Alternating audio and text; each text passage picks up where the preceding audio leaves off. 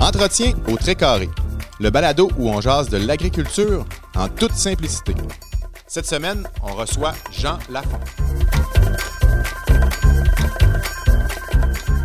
Euh, je te laisserai peut-être te présenter. Jean Lafont. Oui, bonjour, Jean Lafont, euh, travailleur à la ferme de recherche de Normandin, chercheur en sciences du sol depuis 1992.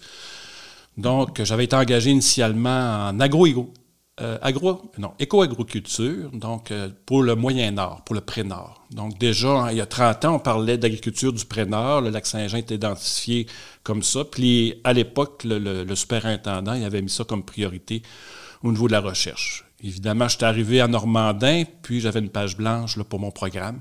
OK. Fait que finalement, j'ai embarqué un peu dans les équipes qui, existaient là-bas, à Normandin, à la ferme. Donc, il y avait un chercheur en plantes fourragères, un chercheur en céréales, un chercheur en qualité des aliments au niveau des ruminants. Puis moi, j'arrivais là en, agriculture du pré-nord, euh, sciences du sol, un joyeux mélange de ça. Fait que finalement, l'orientation, été évidemment sur les cultures euh, propres au Saguenay-Lac-Saint-Jean, donc les fourrages, le canola, les petites céréales et le bleuet. Hum, bien évidemment. Puis euh, finalement, puis j'ai travaillé là-dessus au cours des années, donc en fertilité des sols plus que, donc adapter euh, les, cultures, évaluer l'efficacité des nutriments pour voir, pour euh, améliorer l'efficacité, pour augmenter la productivité, puis améliorer l'efficacité des nutriments, donc un meilleur prélèvement, moins de pertes dans le sol, moins d'impact sur l'environnement. Donc c'est un peu mon mandat. Puis, évidemment, au cours des années, bon, on a évolué. Le Parti bleuet, évidemment, a pris une plus grande part parce qu'il y avait un chercheur à Québec qui travaillait sur le bleuet sauvage. Il a comme été mandaté sur d'autres projets. Fait que j'ai pris comme sa place. Je trouvais que c'était pertinent d'avoir un chercheur normandin. à l'endroit, À l'endroit même. Fait que depuis une vingtaine d'années, là, euh, que peut-être un peu plus, là, que j'ai de travaux sur le bleuet sauvage, là, en collaboration avec l'industrie, avec le syndicat des producteurs de bleuets. Puis euh, on se tient en contact avec toute l'industrie et les intervenants. Oui, bon, on va en reparler plus tard. Là, puis avec la bleuetière dans de recherche, c'était, c'est quelque chose là, que, à laquelle je sais que tu as contribué énormément. Euh, tu dis, arrivé en 92, tu arrivais de où? Ah oui, euh, j'arrivais de Québec, originaire de la ville de Québec. Fait mes études en agronomie à l'Université Laval. Après ça, une maîtrise en sciences du sol à l'Université Laval. Puis après ça, on se rappelle dans les années 90, euh, l'emploi n'était pas facile. C'était, autre chose qu'aujourd'hui. Donc, j'ai eu des contrats. Euh, j'ai travaillé pour des producteurs de pommes de terre comme dépisteur dans la Mauricie. Après ça, j'ai eu des contrats avec euh, l'Université Laval. Après ça, j'ai eu un contrat de recherche avec un chercheur à Agriculture Canada à Ottawa. Puis après ça, je suis rentré comme contractuel au Centre de recherche de Québec sur un projet spécifique. J'avais un contrat de, trois ans. Puis finalement, entre-temps, il y a un poste qui est ouvert à la ferme de recherche de Normandin. Puis finalement, j'ai appliqué et je suis arrivé là, euh, à l'automne 92. Puis c'est encore là aujourd'hui. Oui, 30 ans plus tard. Euh, on va juste euh, déterminer quelque chose. Là. Ferme expérimentale, ferme de recherche. Comment, comment ça s'appelle? Anciennement, ça devait être ferme expérimentale parce que tout le monde utilise encore ce terme-là. Hein? il y a eu ferme expérimentale, puis après ça, on, ça a été ferme de recherche, puis maintenant, on ne le sait plus. on, a, on, a fait, on a fait un plan stratégique, et moi je disais c'était ferme de recherche, puis notre, lui qui nous aidait pour le plan stratégique, il dit non, non, c'est ferme expérimentale.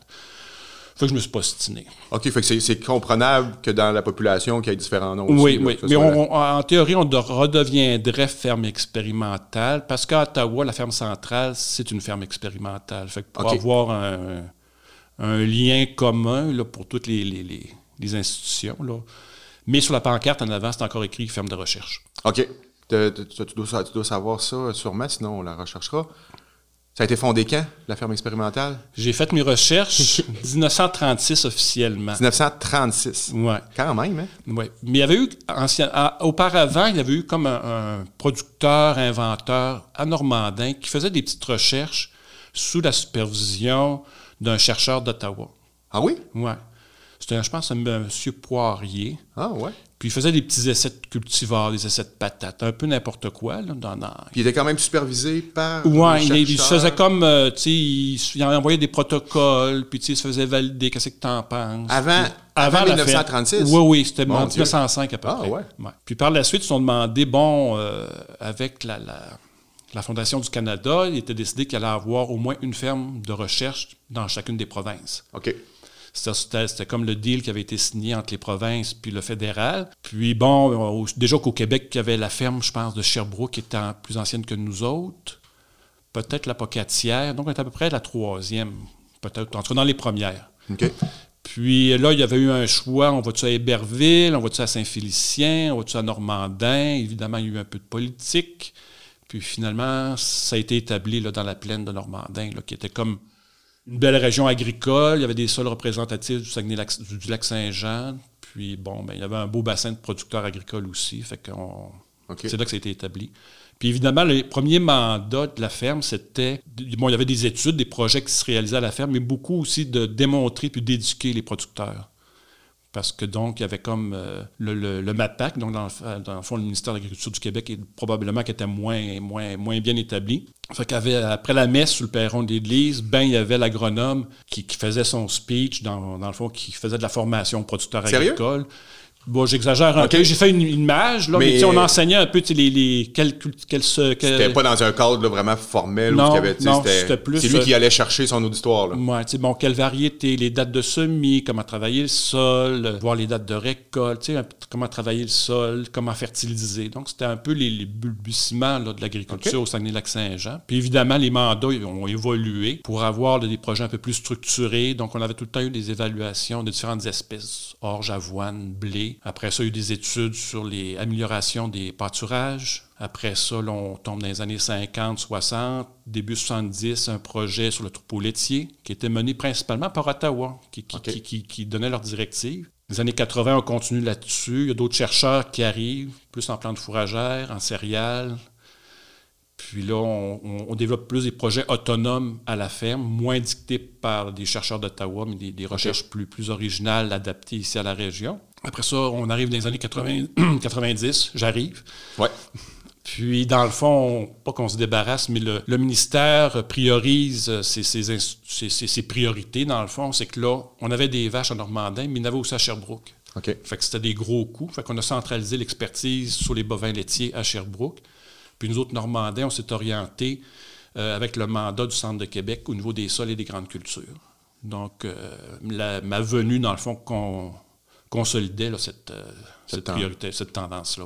Puis on entend tout le temps parler, c'est la fameuse vache qui avait un, hublot. Là. Oui, la, vache fistulée. C'est pas juste un mythe, c'était vrai. Non, c'était vrai, c'était vrai. Dans le fond, on a cherché le liquide ruminal à l'intérieur puis ça permettait de faire des expériences pour évaluer la, dégradabilité euh, du fourrage. Dans le fond, c'est le rumen, c'est un bouillon de, bactéries puis de, micro-organismes. Fait que dans le fond, on en prélève, puis dans des tubes, on peut simuler la dégradation du fourrage dans des tubes au lieu de le faire dans, la vache. Puis au lieu d'avoir 200 vaches, si on veut tester des aliments, bien là, juste avec une vache, elle nous fournit du liquide ruminal, puis elle nous permet rapidement de faire des tests. Euh, c'est vraiment un laboratoire vivant. Oui, oui, oui. Puis tantôt, tu parlais qu'au euh, départ, il y avait Héberville, Saint-Félicien. C'est juste une question politique qui a amené ça à Normandin ou géographiquement aussi, c'était quand même intéressant?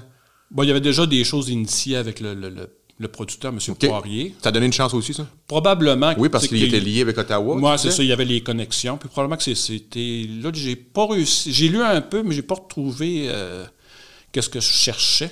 Fait que c'est probablement des questions politiques que j'ai lu un peu, mais il y avait aussi que Normandin, avec sa, grosse église, à la limite, c'était quasiment rendu une cathédrale. Oui. Fait qu'il y avait des rumeurs comme quoi que les chevêchés, ils étaient en Chicoutimi, puis le haut du lac. Ça aurait eu un impact. Fait que, là, il y avait une tendance à vouloir aller au, d'établir la ferme de recherche dans le haut du lac. Mais c'est ça que j'ai cherché. Puis il me semble que je l'ai déjà lu, mais je ne l'ai pas retrouvé. mais, non, non, c'est, quand même intéressant de, voir qu'il pouvait même. Puis c'est facilement euh, croyant qu'il y avait, il avoir une influence. Euh, au niveau de, du clergé. De l'Église aussi loin. Puis vu le contexte historique, c'est facile à, facile à, imaginer, c'est clair. Tu as parlé un peu de Dans le fond, les, les, travaux, tu as fait un peu. Euh, euh, la liste, tu disais 90, les vaches laitières sont se sont concentrés à Sherbrooke. Oui. Puis là, on a bâti le nouveau bâtiment. OK. Ouais, avec, euh, c'était sous le règne des conservateurs. Puis c'était Brian Mulroney qui était premier ministre. Puis je pense que c'était M. Bouchard qui était député du mettons, Lac-Saint-Jean ou Robert je ne me rappelle pas comment les comtés s'appelaient dans ce temps-là.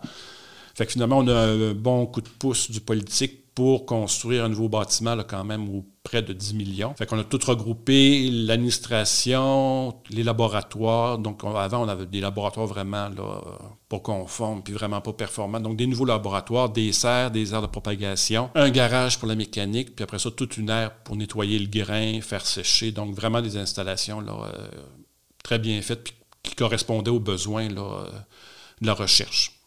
OK. Puis ça, c'est des, années 90. Oui, il a été inauguré, je pense, en juillet 92. OK. Fait que ça plaçait quand même la ferme là, euh, de façon euh, sérieuse et durable, si on veut. Oui, oui. Parce que moi, quand je suis arrivé, j'ai pas connu les anciens bureaux. Je suis rentré directement dans la nouvelle bâtisse. Fait que j'ai pas vu là, les, anciens bureaux, dans le fond, qui étaient une maison aménagée là, en bureau. C'était. Euh, c'était quelqu'un qui était dans le salon, puis il y avait deux chambres, puis bon, ben, c'est ça. C'était rustique. Agriculture Agroalimentaire Canada. C'est le nom du ministère, oui, oui, Oui, Puis, euh, en, gros, tu peux peut-être nous, nous, le définir un peu, nous expliquer un peu c'est quoi, en gros? C'est un gros ministère. ça doit, hein? C'est un gros ministère. Il y a différentes directions. Nous autres, on est dans la direction générale des sciences et technologies, mais aussi il y a toutes les, directions au niveau du, marketing. Il y a aussi l'Agence d'inspection des aliments, qui, ah est, une agence, mais qui relève du ministère. Après ça, la Commission canadienne du grain, euh, oui, du blé. Du blé. Du blé, qui aussi fait partie de notre. Euh, OK, c'est aussi avec euh, C'est une commission, mais qui fait partie quand même. Puis après ça, il y a toute euh, la direction générale des politiques. Puis il y en a plein que je ne me rappelle pas. Mais c'est une grosse business, dans le fond, aussi bien de la production, toutes les parties support à l'agriculture au niveau de l'argent, des subventions, des, assurances. Il y a les politiques au niveau de la commercialisation, plus la recherche. C'est vrai que c'est assez immense, comme euh, d'un océan à l'autre, puis d'un... Oui, d'un climat à l'autre. Oui, d'un climat à l'autre, ouais, Du sud au nord, de, l'est à l'ouest. Que tu parlais du, du euh, pré-nord. Moi, nous autres, en 92, c'était le pré-nord. Vous n'avez pas tout fait encore le nord. On n'était pas encore arrivé au nord. Puis aujourd'hui, c'est... On a redescendu. Là, on est en train d'appeler, on est en zone boréale. OK. plus poétique un peu. Oui, ben parce qu'on s'aperçoit, parce que je, l'ai vu un peu dans tes questions, on, peut en parler tout de suite, dans le fond, agriculture nordique. Oui. Au début, on ne savait pas trop c'était quoi, comment le définir. Chacun avait sa définition, parce que c'est sûr que mettre agriculture et nordique dans la même phrase, généralement, ça ne fait pas de sens. Euh, fait donc, on a dit, c'est pour ça qu'on dit plus agriculture boréale. Donc, boréale, c'est le Saguenay-Lac-Saint-Jean. Donc, on a la limite nord de l'agriculture. Donc, des sols et un climat qui permet de produire en grande quantité des aliments, aussi bien pour les humains que pour les animaux. Quand on parle d'agriculture nordique, là, on va parler peut-être plus de sécurité alimentaire, d'autonomie alimentaire, du jardinage, de microclimat qu'on pourra avoir plus au nord. Euh, des fois, soit des cultures en serre, donc on est, ou de la culture euh, sans sol. Donc, on pourrait avoir des, tunnels où est-ce qu'on pourrait produire des plantes de tomates, des plantes de tomates dans des pots, dans le fond, puis pour allonger la saison, ou du moins avoir un peu d'aliments locaux pour ces communautés-là qui sont plus éloignées puis isolées. OK, mais Agriculture agroalimentaire Canada a quand même un rôle à On commence. On, veut, on veut aller là-dedans avec euh, ah, un centre de recherche à Saint-Jean-de-Terre-Neuve qui, eux autres, sont plus au nord que nous autres, dans le fond. Puis, leur terrain de jeu, ça ressemble au parc des Laurentides. C'est ça leur genre d'agriculture. Euh, après ça, on a aussi des stations dans l'ouest. C'est Beaver Lodge qui est au nord de l'Alberta, qui a aussi un mandat un peu d'agriculture nordique. Mais on va aller plus au nord, vraiment, euh, les communautés isolées comme sur la côte nord. Euh, il y a des, fois, on pourrait faire plus de produits locaux, du moins durant l'été, des, soit des, légumes ou des, salades, tomates, des trucs comme ça. OK, puis c'est vraiment...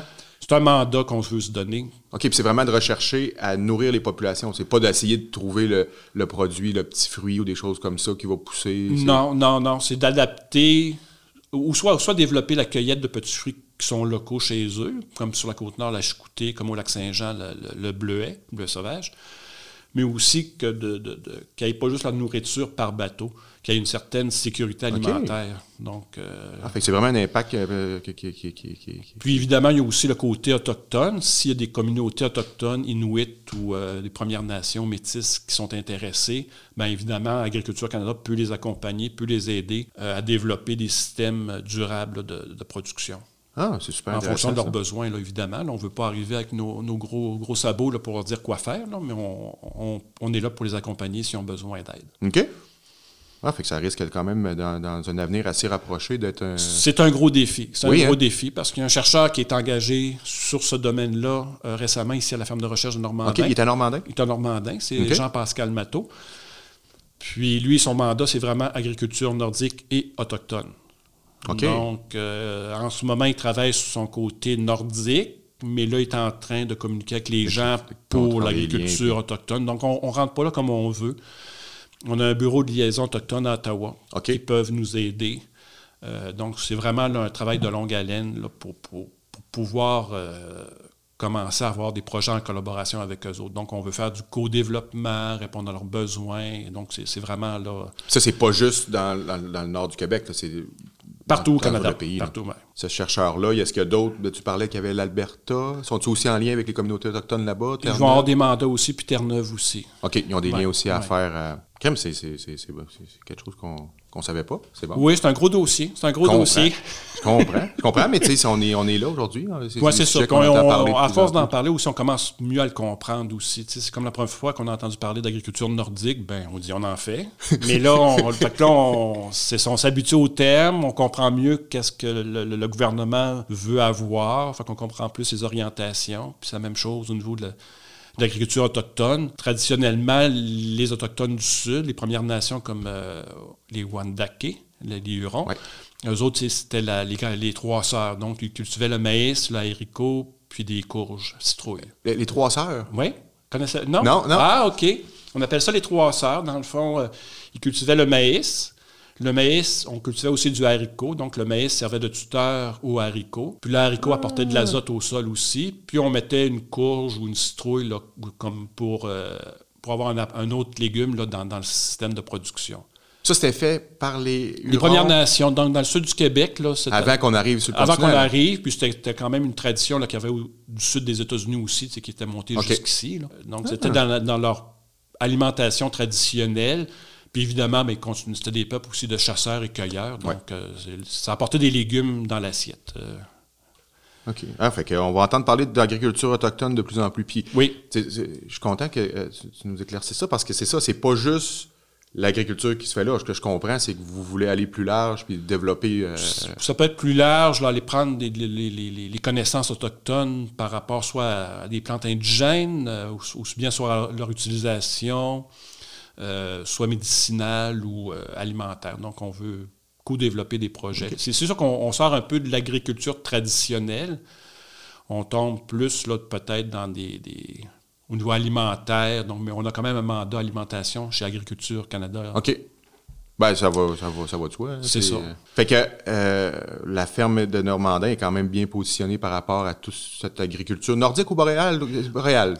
On va dire on est, on est boréal quand on travaille au lac Saint-Jean, puis on devient nordique quand on s'en va un peu plus loin, un peu plus haut. C'est bon, la distinction est faite, excellent. Fait que la femme de Normandie est quand même bien positionnée par rapport très bien, très son rôle dans, dans, toute cette nouveauté-là est quand même bien. Euh, parce que tu disais qu'il y avait Alberta, Terre-Neuve. Qui, sont des, qui sont des centres ciblés, là. Fait il y en a trois au Canada? Oui, mais ça déborde quand même parce qu'on a des collaborations avec, avec si on manque d'expertise. Euh, si on parle, maintenant pour la qualité des aliments, on a des centres au Canada comme Guelph et Saint-Hyacinthe qui travaillent sur la qualité des aliments. OK. Donc, si on veut voir si, les légumes du Nord sont plus riches en sucre ou plus riches en protéines, on a des spécialistes quand même pour nous aider. Puis s'il y a des problématiques, mettons, de, de maladies, ben on a des phytopathologistes qui peuvent nous donner un coup de main là, pour... pour euh, OK, c'est quand même large. Là. Oui, oui. Puis on travaille en équipe. C'est, fini de travailler tout seul dans son laboratoire. Oui, bien, puis c'est, aujourd'hui, les communications font en sorte, on l'a vu. Euh. Oui. fait qu'ils veulent des équipes multi, puis intégrées, puis aussi avec des connaissances, là, pas juste très pointues, mais on travaille plus large en intégrant le plus de monde possible. Je, te pose une question par curiosité. Là. Oui. Est-ce que moi, je, trouve ça fascinant, tout, ce qui est, tout ce que tu nous amènes là, l'agriculture nordique, autochtone. Est-ce que ça l'intéresse, le, reste de l'agriculture agroalimentaire au Canada? Tes, tes, collègues, ils te posent-tu des questions? Ça les intéresse? Tu sens-tu qu'ils ont un, un, intérêt des autres centres? Oui, oui, oui, il y a un intérêt, mais c'est sûr qu'au début, tout le monde se questionne. C'est quoi C'est quoi? C'est quoi cette bête-là? Puis tout le monde a des commentaires. Puis dans le fond, on a eu les mêmes commentaires, nous autres aussi, à Normandin. Puis dans le fond, ça force d'en parler, on voit des présentations. Puis là, ça, commence à plus à se préciser. Fait qu'évidemment, puis on ne peut pas, euh, avec une équipe de quatre à Normandin, avec un chercheur vraiment mandaté sur l'agriculture nordique autochtone, il ne peut pas tout faire tout seul. Fait que c'est sûr que s'il y a des aspects de fertilité des sols, je vais lui donner un coup de main. Si on a des aspects d'agriculture de, précision, on a des spécialistes dans le sud du Québec qui peuvent nous donner un coup de main, soit les maladies, les mauvaises herbes. Donc, on a des spécialistes un peu partout. Donc, on n'est pas obligé non plus maintenant d'être positionné vraiment dans le nord pour travailler pour le nord, avec les, communications puis la facilité de transport. Il n'y a, pas de limite. Là. Euh, tu nous amènes là-dessus peut-être, euh, en gros, le voir un peu le fonctionnement. C'est sûr que c'est une grosse machine. Mais euh, de façon simple, mettons un projet de recherche, là, toi, Jean Lafont débute un projet de recherche. Là. Euh, faut-tu qu'il soit autorisé? Comment ça... Oui, oui, oui, hein? oui. justement, c'est une bonne question. Parce tu ne lèves pas un matin et dis bon, on va travailler là-dessus. Non, justement, en ce moment, on est justement dans l'élaboration de nouveaux projets. OK. Fait que dans le fond, le, le, le, le ministère établit des priorités. Puis là, justement, on est sur un nouveau plan qui vient de sortir euh, récemment, un plan de 10 ans. Puis il y a quatre grands mission, soit la résilience des agroécosystèmes, les changements climatiques, l'économie circulaire et la transformation numérique. OK. Donc, c'est le fameux big data. On, génère beaucoup, beaucoup de données.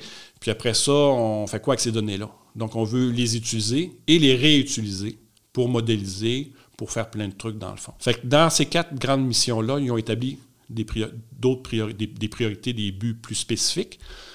Fait que dans le fond, là, il nous demande d'écrire des lettres d'intention. Donc, euh, j'ai une idée, puis là, il faut que j'écrive deux pages à peu près pour dire euh, le qui, comment, pourquoi. OK. Donc, euh, donc les objectifs, en lien avec les priorités du ministère, avec qui je dois travailler, un budget. Je dépose ma lettre d'intention dans le système. La lettre d'intention est évaluée par les directeurs de sciences. Puis là, c'est accepté ou refusé. Si c'est accepté, là, ils vont nous demander d'écrire une proposition complète. OK. Donc, euh, vraiment, une, problématique là, qui n'a pas juste deux lignes, mais qui, est conséquente. Donc, une revue de littérature. Après ça, comment qu'on veut, avec des objectifs, la problématique, comment qu'on veut régler la problématique. Donc, d'écrire un peu la façon qu'on va procéder, d'écrire les, les, mesures, les méthodes. Après ça, démontrer qu'on a l'expertise scientifique, avec qui tu vas travailler, c'est quoi que tu fais là-dedans. Puis après ça, les, retombées, dans le fond, pour le Canada, pour l'industrie, pour le milieu. Puis après ça, on renvoie la proposition complète pour évaluation. Puis là, ça sort du ministère, donc c'est des, évaluations qui sont faites par les pairs. OK. Donc, ça peut être des chercheurs aux États-Unis, en Australie, en France, aux États-Unis, euh, au Canada. Donc, c'est, on est réévalué par nos pairs. Si tout va bien, le projet est accepté. Et on reçoit des sous, puis on peut commencer à travailler. puis, grosso modo, comment il peut s'être passé de temps entre la, la lettre d'intention puis le début du projet? Neuf mois à peu près. Ah, c'est un peu comme euh, une naissance finalement. Oui. Mais des fois, ça prend de l'épidurale. Puis, ce qui c'est dur un petit peu au niveau de, de, de cette façon de fonctionner-là, il n'y a pas de droit d'appel. OK, si c'est refusé? C'est refusé, tu sais, c'est datit d'atsal. Passe à autre chose. Ouais. Fait que c'est ça qui est dur un petit oh, peu. Là. Oui, oui, oui, oui, parce que tu, tu défends. Euh, habituellement, en tout cas, quand tu amènes une idée, c'est parce que tu y crois puis tu, tu le vois, tu le vois la nécessité. Mais on est tout le temps aussi, tout le temps au, ministère, il y a de l'argent pousse pas dans les armes. Fait que, il y a des limites, il y a, des, contraintes, budgétaires, Fait que là, cette année, ils ont fait un appel de projet, mais ils nous ont pas dit la quantité d'argent qui allait être disponible. Ils disent à peu près 6-7 millions, mais c'est pas beaucoup. Parce qu'on est 20 centres de recherche au Canada. OK. Euh, il y a 12 priorités. Fait que si on prend, le, mettons, 7 millions divisé par 12 priorités, ça fait à peu près 585 000 par priorité. Je l'ai compté hier. parce qu'on se posait la question, parce qu'on est en train de monter un projet. Fait que finalement, puis on sait qu'un projet, c'est au moins 100 000 à peu près par année que ça coûte. Par année. Par année. Tu sais, c'est soit des étudiants gradués qu'on engage, des, étudiants d'été, euh, les coûts d'opération, euh, les analyses de laboratoire, puis tout ça. Donc, c'est dispendieux faire de la recherche. Mm. Là. Puis bon. Fait que, finalement, on s'aperçoit que cette année, l'appel de projet, dans le fond, il n'y aura pas beaucoup euh, de projets qui vont être acceptés. OK. Puis là, les montants ne sont pas très grands, mais il y a d'autres sources de financement. Il faut, quand même, a une source de financement. Il y a aussi les laboratoires vivants. Je sais pas si c'est un nouveau, ben, pas un nouveau concept, dans le fond, c'est qu'on travaille beaucoup avec le milieu, où est-ce qu'on co-développe des idées, des projets. Ça, il y a des montants qui ont été alloués aussi pour les laboratoires vivants. Après ça, il y a tout le secteur, des, le ministère, mais aussi des fonds disponibles à l'industrie. L'industrie monte des projets, puis ils vont être financés au mieux 70-30 par le fédéral, 70% d'argent qui provient du fédéral, et au pire 50-50. Fait que dans le fond, le, ministère établit aussi des priorités. Si ça intéresse l'industrie, l'industrie mm. embarque. Puis finalement, on, voit qu'il y a un intérêt, donc le gouvernement participe, puis l'industrie participe aussi au projet. Donc, c'est une gros, il y a beaucoup d'argent dans, dans, ce, dans, ces, on appelle ça des grappes scientifiques. Là. Il y a beaucoup d'argent dans ce, dans ce secteur-là. C'est quand même, fait quand même des bons défis quand on monte un projet de recherche. Oui. Oui. On développe des nouvelles habiletés qui n'étaient pas nécessairement les, initiales dans notre plan de match de, carrière. Parce que là, toutes les demandes de financement, c'est le chercheur Jean Lafont aussi qui a ça dans sa liste. Oui, oui, oui. oui. Donc, il faut trouver des partenaires, il faut trouver des façons de faire, il faut trouver des collaborateurs, il faut cibler les priorités aussi bien de l'industrie que du ministère, il faut que ça fitte ensemble. Donc, c'est tout un, une gymnastique. Oui, ça ça, t'oblige à être assez à la page puis être assez au courant de. Oui, fait qu'il faut établir des réseaux hein. entre collègues, mais aussi avec l'industrie. Donc, moi, j'ai eu beaucoup de projets justement avec le syndicat des producteurs de bleuets. Donc, j'avais des bonnes. Je connaissais les, les, directeurs généraux, les présidents. On se rencontre souvent, je vois leur activité. Donc, il faut tout établir des bonnes relations parce que quand on a une bonne relation de confiance avec les partenaires, mais c'est toujours plus facile. Ça, c'est sûr. Puis ta réputation puis tes preuves. Ben, c'est ça, puis on a des suites au projet. Il y a comme un, lien de confiance, fait que c'est plus facile par la suite. D'ailleurs, tu nous amènes sur les producteurs de bleuets. Il y a un beau projet qui a été fait, là, que tu t'es impliqué quand même beaucoup aussi, là, la bleuetière d'enseignement et de recherche, c'est comme ça qu'on l'appelle? Hein? Oui, la BER. La BER, c'est ça. Oui. Euh, moi, ça, c'était un projet qui, date de plusieurs années, dans le fond. C'est qu'avec le Club Conseil Bleuet, le mhm. syndicat, on voulait comme avoir une vitrine. Quand on a des visiteurs ou faire des, visites sur le terrain avec les producteurs, avoir une place où est-ce qu'on peut avoir certains projets de recherche qu'on pouvait démontrer facilement là, nos, activités, puis faire de la vulgarisation pour le Club Conseil Bleuet. Eux autres, ils, veulent vulgariser à leurs producteurs. Donc, il y avait un intérêt pour tout le monde d'avoir une place, là, une bleuetière pour pour démontrer les, activités. Évidemment, le projet a évolué. Euh, il y avait l'Université du Québec à Chicoutimi qui était aussi intéressée avec la venue d'un nouveau chercheur. Fait que là, il y a aussi des, Il y a tout un peu de politique là-dedans. C'est jamais loin. C'est jamais loin. Puis il y avait aussi une bleuetière euh, à Normandin qui, appartient à la Corporation Aménagement Forêt. Puis il y avait un secteur qui est dans le fond que la, que, la corporation pensait que ça leur appartenait, mais finalement, ça appartenait au ministère des Ressources naturelles encore. OK. Fait que là, il était en train de donner un appel d'offres pour faire du bleuet. Puis là, la, corporation, il dit non, non, non, non. Il dit c'est chez nous. Ils sont fait répondre non, vous n'êtes pas chez vous. mais là, il dit on peut vous le garder à condition seulement et seulement si vous faites de la recherche sur ce terrain-là.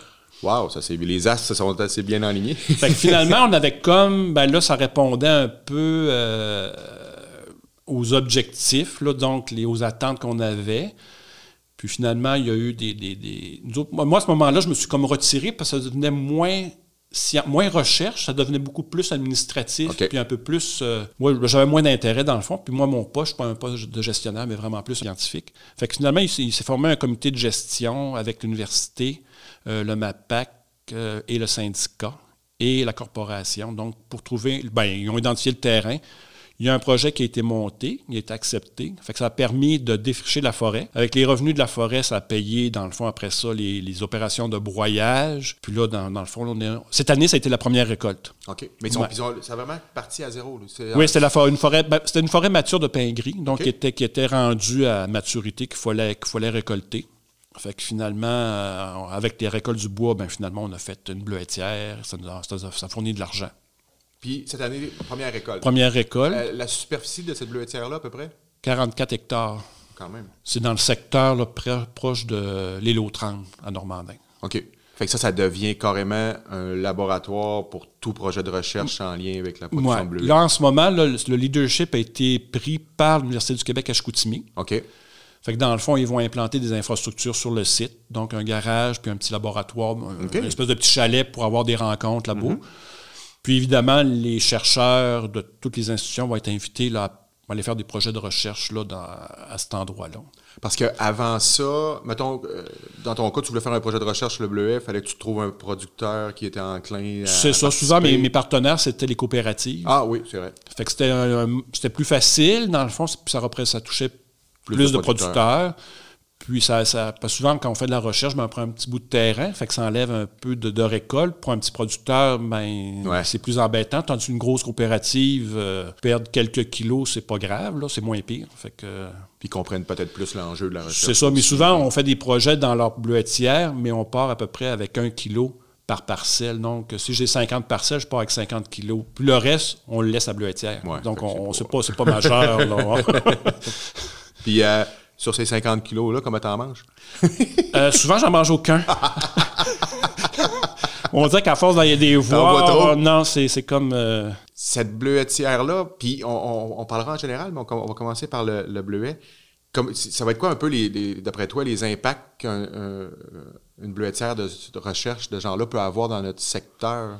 C'est un, plus. C'est un plus. C'est sûr que c'est un plus. Puis ça permet à, tous les partenaires d'avoir un lieu commun. C'est évidemment comme le syndicat a un fonds de recherche, donc ils vont avoir intérêt d'investir à cette bleuetière-là, mais investir aussi ailleurs, dans d'autres projets. C'est okay. pas, pas unique. Là. C'est pas tous les projets de recherche de bleuet qui sont pas tous concentrés là, Non, il faudrait pas non plus, parce que il y, a comme des limites. Euh, des fois, on fait des projets qui sont plus larges, que plusieurs sites, plusieurs conditions pédoclimatiques. Bon. Parce que des fois, au Saguenay, puis le lac, c'est pas nécessairement ah, les mêmes conditions. on le voit, on le voit, ouais.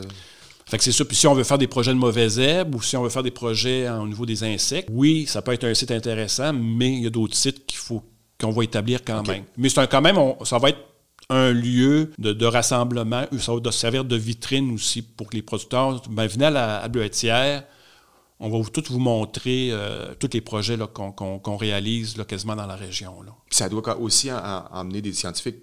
Ça va amener des scientifiques. Déjà, il y a des gens de l'Université Laval qui sont venus. OK. Fait qu'on commence, on est dans les premiers pas. Là. Puis, euh, il y a le Conseil Bleuet qui a un petit projet de recherche aussi là, au niveau des, des herbicides je crois, oui. Puis, fait que c'est ça, tranquillement. Là. Mais là, la bleuetière est encore, est pas encore bien établie. Fait que c'est dur de faire des projets de recherche parce qu'il y a trop de variabilité sur le terrain. Mais éventuellement, peut-être dans 4-5 ans, là, on va pouvoir vraiment faire des projets là, euh, dans la bleuetière. Puis, on, parle d'un impact par rapport au bleuet, mais les, projets de recherche qui ont été faits tout au long de. Ben, peut-être on va parler de, ta carrière, là, pas, euh, pas avant. c'est quoi un peu l'impact sur l'agriculture. Le, le, sang, je vais te le poser de même. Tu le vois-tu, tu le sens-tu? Oui, oui, oui, Ben, tu sais, dans le fond, moi, un des objectifs que j'ai eu quand j'ai commencé à travailler sur le bleuet, au niveau de la fertilité des sols, au niveau de la fertilisation, on utilisait des, les analyses foliaires, donc les, éléments nutritifs contenus dans les feuilles, des normes qui avaient été établies au Maine en 1968. OK. Là, on est en 90. Là, on est à peu près en 96, 98 dans, ces eaux-là. Fait qu'on avait quelque chose qui était à l'autre bout du monde. fait que là, je me, suis dit, je vais, je vais travailler justement pour établir pour le Québec des normes qu'on va utiliser. Donc, c'est les agronomes qui font les recommandations pour les producteurs. Donc, je vais développer des normes qu'ils vont pouvoir utiliser. Puis après ça, ils vont mettre ça dans leur plan de fertilisation. Puis les producteurs vont mettre la bonne quantité d'engrais. Fait que c'était un de mes objectifs, puis je suis content, je l'ai atteint. Fait qu'après ça, je peux m'asseoir, puis euh, ma job est faite, comme on dit. Non, parce qu'on peut pas dire qu'au niveau de la science, on peut pas, on n'invente pas le bouton à quatre trous tous les jours. Là. Non, non, non, c'est ça, non, c'est ça. Puis c'est long. C'est long. Puis, tu sais, au bout du projet, ça veut, ça veut pas dire que c'est l'hypothèse que vous avez amenée au début. Oui, fait que là, j'ai travaillé là-dessus, puis j'ai été content parce que ça a fonctionné. Donc, ça a pris quand même quelques années pour accumuler des résultats, des données. Puis là, par la suite, ben, il y a eu l'analyse, euh, après ça, écrire un article, puis après ça, le publier, le faire approuver par les pairs, puis après ça, un coup que c'est comme euh, approuvé, entre guillemets, ben là, j'ai écrit un article de vulgarisation, j'ai mis ça dans le guide de production du bleuet. Fait que là, les agronomes utilise maintenant les normes que Jean Lafont a développées pour le Saguenay-Lac-Saint-Jean. OK. c'est rapproché. Euh? Donc, c'est vraiment sous nos conditions pédoclimatiques. C'est pas les conditions du Maine, avec les sols du Maine, avec le climat du Maine.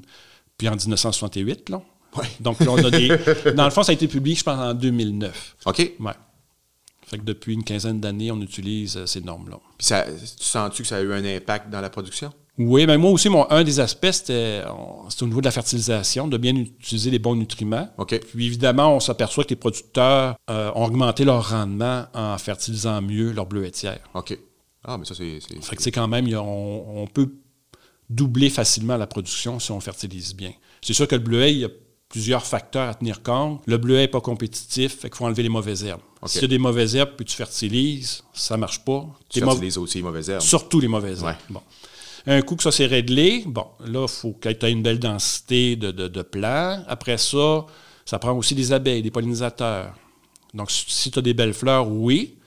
Mais si tu n'as pas d'abeilles, ça ne fera pas beaucoup de fruits. Bon, après ça, ça prend des abeilles. Après ça, ben, il ne faut pas que ça gèle au printemps. Donc, euh, encore un autre facteur climatique. Après ça aussi, il faut qu'il pleuve. si, si, toutes ces conditions-là sont alignées, on a une belle production comme cette année ou comme en 2016. Parce que cette année, on va avoir à peu près au-dessus de 100 millions de livres, semblerait, que j'ai vu dans, les journaux. Fait qu'en 2016, on a eu 125 millions de livres, hmm. qui avait été l'année record. OK. Puis j'ai regardé les données météo de 2016 puis 2022. Ah ouais? C'est du quasiment. Ça se ressemble? Ça se ressemble. OK. Il n'y a plus. Ouais. Il n'a pas fait chaud, il n'a pas fait froid non plus. Fait que c'est des, températures moyennes euh, comparables. Ça, c'est sûr que le mois de septembre, il n'est pas complet, fait que c'est un peu. Mais la récolte est à peu près terminée. Là. Puis j'ai comparé les données de 2021, sécheresse totale. Les précipitations en 2021 ont été à peu près de 200 mm durant l'été. Cette année, on est au-dessus de 450. Puis la moyenne, c'est à peu près 345. Ah ouais, fait qu'on pourrait faire un lien direct ça ressemble. Mais là, il ne faut pas qu'il y ait de gel au printemps, il ne faut pas qu'il y ait de gel à l'automne, mais cette année, on n'a pas eu de gel. Fait que, on a, ça a gelé un peu, mais pas beaucoup. Fait que ça n'a pas, été, pas assez pour affecter la, récolte. Puis on s'aperçoit que l'eau est un facteur limitatif important là, euh, au niveau de la production. Ah. Fait que, ça prend de l'eau au printemps pour assurer une bonne que les plants sont bien alimentés pour supporter les fleurs au mois de juin aussi. Au mois de juillet, il peut supporter un peu de sécheresse. Puis après ça, au mois d'août, ça a besoin d'eau aussi pour, faire, pour gonfler les fruits, dans le fond. Fait que les fruits, de, les petits bleuets, là, c'est plein d'eau. Fait que ça prend de l'eau pour les remplir. Fait que, euh, tantôt, tu prenais l'exemple de ton projet de recherche. Euh, on parle de plusieurs années. Oui. Fait quand tu arrives avec un résultat comme le résultat que tu parlais tantôt, il n'y a rien de plus gratifiant que ça pour un, chercheur. C'était plaisant, oui. Puis je allé présenter aussi mes résultats au Maine. Puis euh, il y avait un chercheur qui a pris sa retraite depuis, puis il dit euh, les gens du Québec sont vraiment chanceux de t'avoir. Ah. Fait que des fois, il faut aller ailleurs pour. Pour se le faire dire. Oui, c'est ça, c'est du temps. Nul n'est prophète dans son pays. Non, c'est sûr. Fait qu'on est, quand... on est chanceux aussi de l'avoir en Normandie d'abord. Oui. les gens du Nouveau-Brunswick sont très jaloux de, d'avoir un chercheur comme, comme moi en Normandin. Là. Parce que, ils aimeraient ça d'avoir un, spécialiste comme ça. Ils n'en ont pas d'autres. Ils n'en ont pas. Ils ont un centre de recherche à Fredericton. Fédéral aussi? Fédéral aussi, mais qui est axé beaucoup sur la pomme de terre. Ah oui. Fait que, il n'y a, pas a personne en bleuet. Ça, ça va aux intérêts des chercheurs qui sont en place? En fonction de la mission du centre de recherche. On avait des missions très ciblées, comme Québec, c'était sur les sols et les grandes cultures. Euh, Fredericton, justement, pomme de terre. Euh, Sherbrooke, c'était vraiment laitier et porcin. Donc, vraiment des mandats forts pour avoir comme une masse critique de chercheurs pour, euh, pour effectuer les travaux de recherche. Mais là, aujourd'hui, on est en train de défaire un peu ça parce qu'on veut avoir des projets multidisciplinaires. Mm-hmm. Fait que là, on se ramasse tout du monde en sciences du sol, mais là, on aimerait avoir quelqu'un, en, mettons, en mauvaise herbe. Mais là, c'est qui qui travaille en mauvaise herbe maintenant? On ne le sait plus. OK. Fait que là, il faut, faut téléphoner, il faut chercher. Faut chercher. En plus des projets de recherche, il faut que vous cherchiez qui, va, qui va chercher. Tantôt, il y a quelque chose d'intéressant, je voudrais revenir là-dessus. Quand tu parlais qu'un euh, coup ta lettre d'intention était accepté, que tu montais, c'était en dehors. Ça pouvait être euh, d'autres pays qui. Oui, la lettre d'intention, c'est à l'interne. Puis après ça, le projet. C'est la, proposition complète, elle devient évaluée par les, pairs, par les pairs. Qui peuvent être n'importe où dans le monde. Oui, oui. Parce que souvent, il y a deux, trois lignes, une, demande des suggestions de reviseurs. Fait que, mettons, j'écris une demande, mettons, sur le bleuet sauvage. Ben, je sais qu'au Maine, je connais quelqu'un qui travaille sur le bleuet, fait que je vais la mettre comme reviseur. Je vais mettre peut-être quelqu'un de, de, de, de, Kenville euh, qui travaille sur le bleuet un peu. Je vais la mettre comme euh, reviseur aussi. OK, fait que c'est quand même... Euh, c'est gros? Oui. Oui, oui, c'est un gros challenge. Il faut, faut, vendre notre salade. Là. Oui, puis c'est le fun aussi de voir que ça... dans le fond, c'est ça sort du domaine politique. C'est pas juste la politique qui décide, c'est... c'est vraiment la qualité, la qualité du, du, projet là, qui est évalué. Là. Tu on, le voit souvent dans les médias, dès qu'on. On, les, nombreuses fois qu'on a parlé de la fermeture, de je veux pas on n'ira pas là-dessus, mais c'est-tu important d'avoir un centre de recherche dans notre, dans notre secteur où on pourrait se dire, ben, gars, on, en a un à Québec, on en a un à, Sherbrooke, on va se contenter de ça, puis on va être capable de faire des projets, ou c'est vraiment important d'avoir un centre c'est vraiment, c'est vraiment important. Oui. C'est vraiment important. on a beau dire qu'on peut tout faire à distance, mais non, physiquement, à un moment donné, il faut, avoir des institutions qui sont en place. Puis on le voit vraiment qu'au lac, on est vraiment chanceux puis favorisé. Parce qu'avoir une ferme en milieu agricole, c'est vraiment gagnant, aussi bien pour les chercheurs qui travaillent à la ferme que pour les producteurs. Fait que les échanges sont très faciles. Moi, je sors dehors, je fais deux kilomètres, puis je parle avec Mario Théberge. Oui, oui, oui. Fait que, c'est pas compliqué. Puis lui, il peut débarquer dans mon bureau, puis il peut me placoter ça sans problème, puis le lien est très, très, très facile. Tandis que dans, comme à Québec, le centre de recherche, il est sur Hochelaga, en arrière de Place Sainte-Foy. Ouais. Mais il est à côté de l'Université Laval, à côté de la faculté d'agriculture. Bon.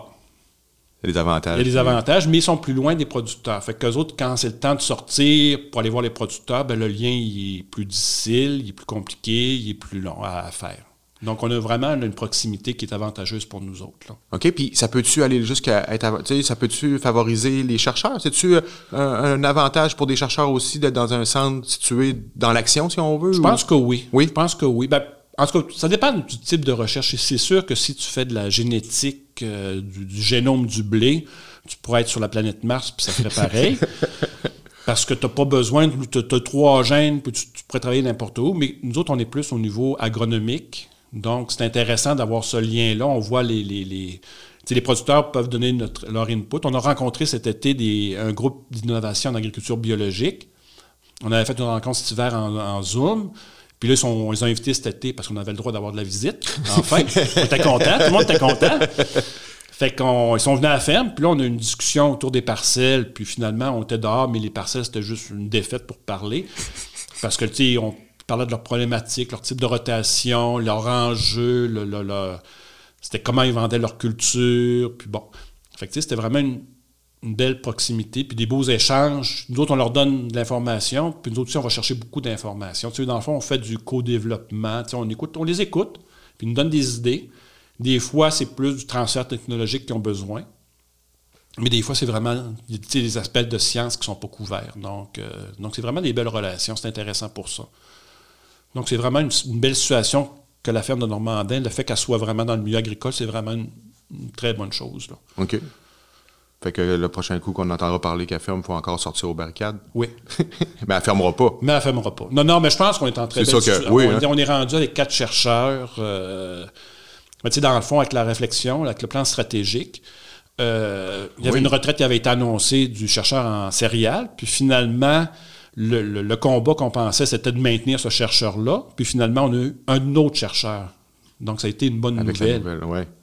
Donc, on est rendu avec une équipe de quatre. Puis je pense pas, là, donc on est, je pense qu'on est bien parti.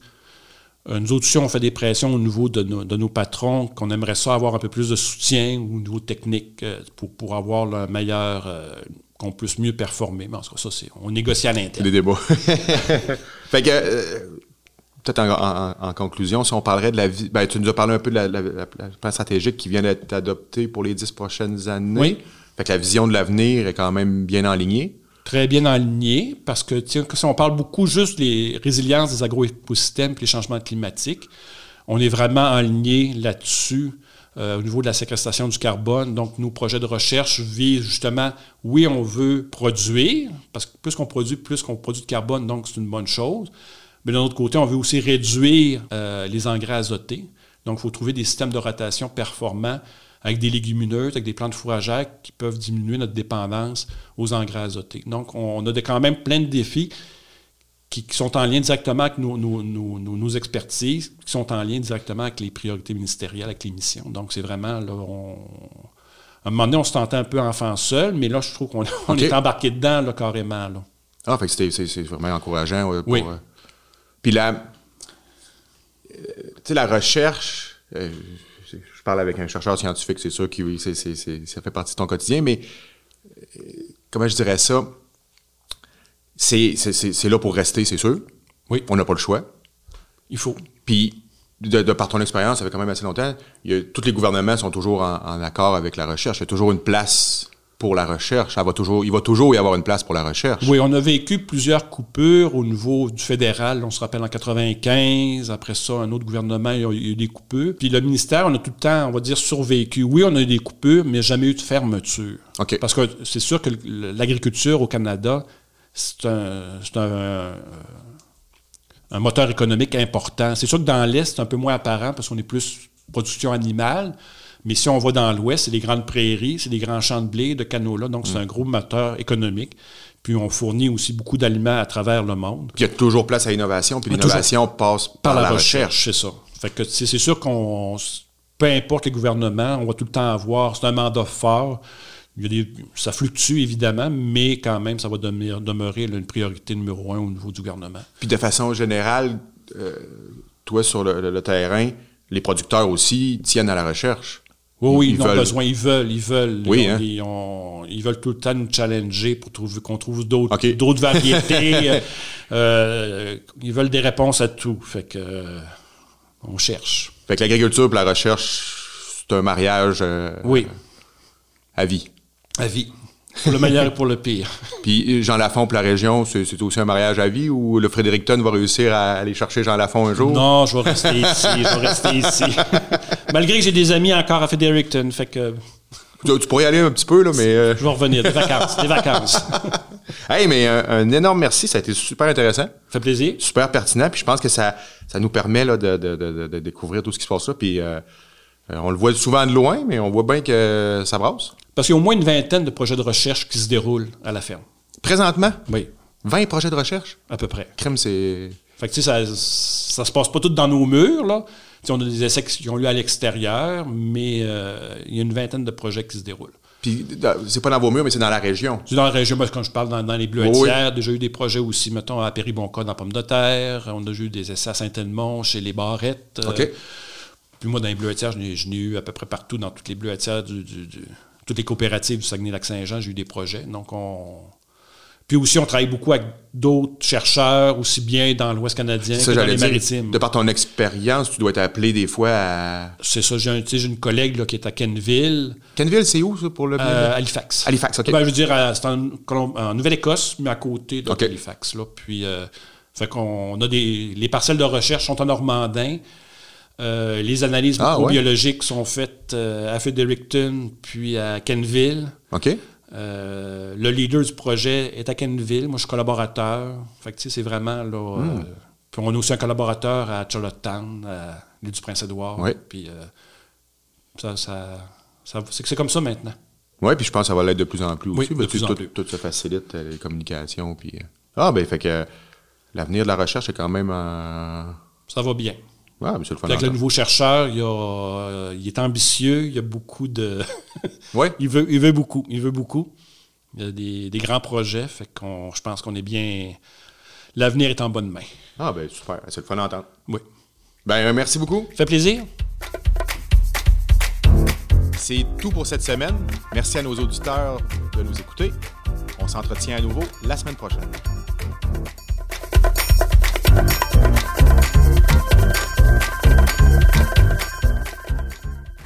Ce balado est produit en collaboration avec la Télédio du Lac.